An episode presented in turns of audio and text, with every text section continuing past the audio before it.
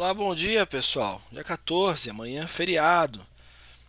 Hoje, né, como principal destaque, né, nossa agenda, temos aí a decisão de política monetária do Banco Central Europeu, seguida aí da coletiva da, da própria presidente aí da instituição, a Christine Lagarde, né, também as vendas do varejo aí a prévia da confiança do consumidor nos Estados Unidos, né?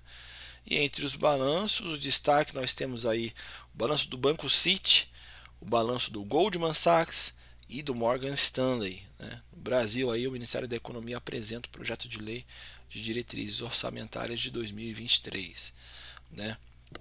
Que no, no Brasil, a oscilação aí dos principais ativos locais foi bastante modesta no pregão de ontem, dia em que as taxas futuras de juros encerraram o pregão sem uma direção clara, né? o dólar voltou a subir impulsionado por dados novos de inflação nos Estados Unidos que vieram acima das expectativas dos próprios agentes financeiros, do mercado financeiro, enfim.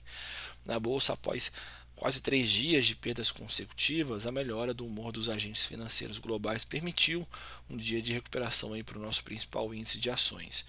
E os dados lá fora né, vieram fortes, sempre que isso acontece, reforçam uma, uma perspectiva de que haverá uma pressão inflacionária mais alta e o Fed vai ter que pesar a mão nos juros, o movimento do real está em linha com o restante do mundo.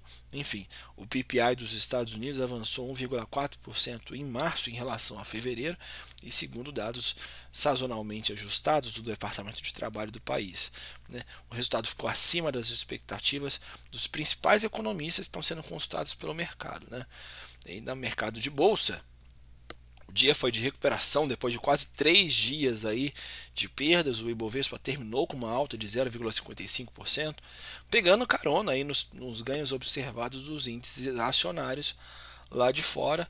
Dow Jones fechou com um ganho de 1%, S&P 1,12%, Nasdaq avançou 2,03%. E vale ressaltar que os preços do petróleo voltaram a subir com força ontem. Né? Os contratos de Brent para junho avançaram 3,95. Barril né, ficou ali na casa dos 108 dólares, estendendo os ganhos superiores a 6% da véspera.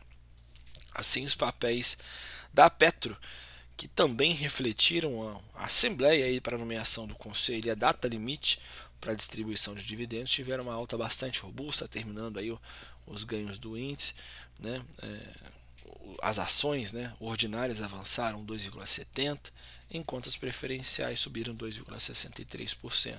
Os DIs também foram impulsionados aí pelos ganhos do petróleo. Né? Segundo agentes financeiros, com indícios né, mais firmes de que a guerra na Ucrânia deve se prolongar e com também o relaxamento do lockdown lá na, na, na China, né, em Xangai, né, o que aumenta a perspectiva de demanda maior pela commodity de energia. Esses são os principais destaques de hoje, dia 14 de abril de 2022. Já quero já desejar a todos um ótimo final de semana, um ótimo feriado, que vocês consigam aproveitar muito a família de vocês, né, que Deus abençoe muito a família de vocês também.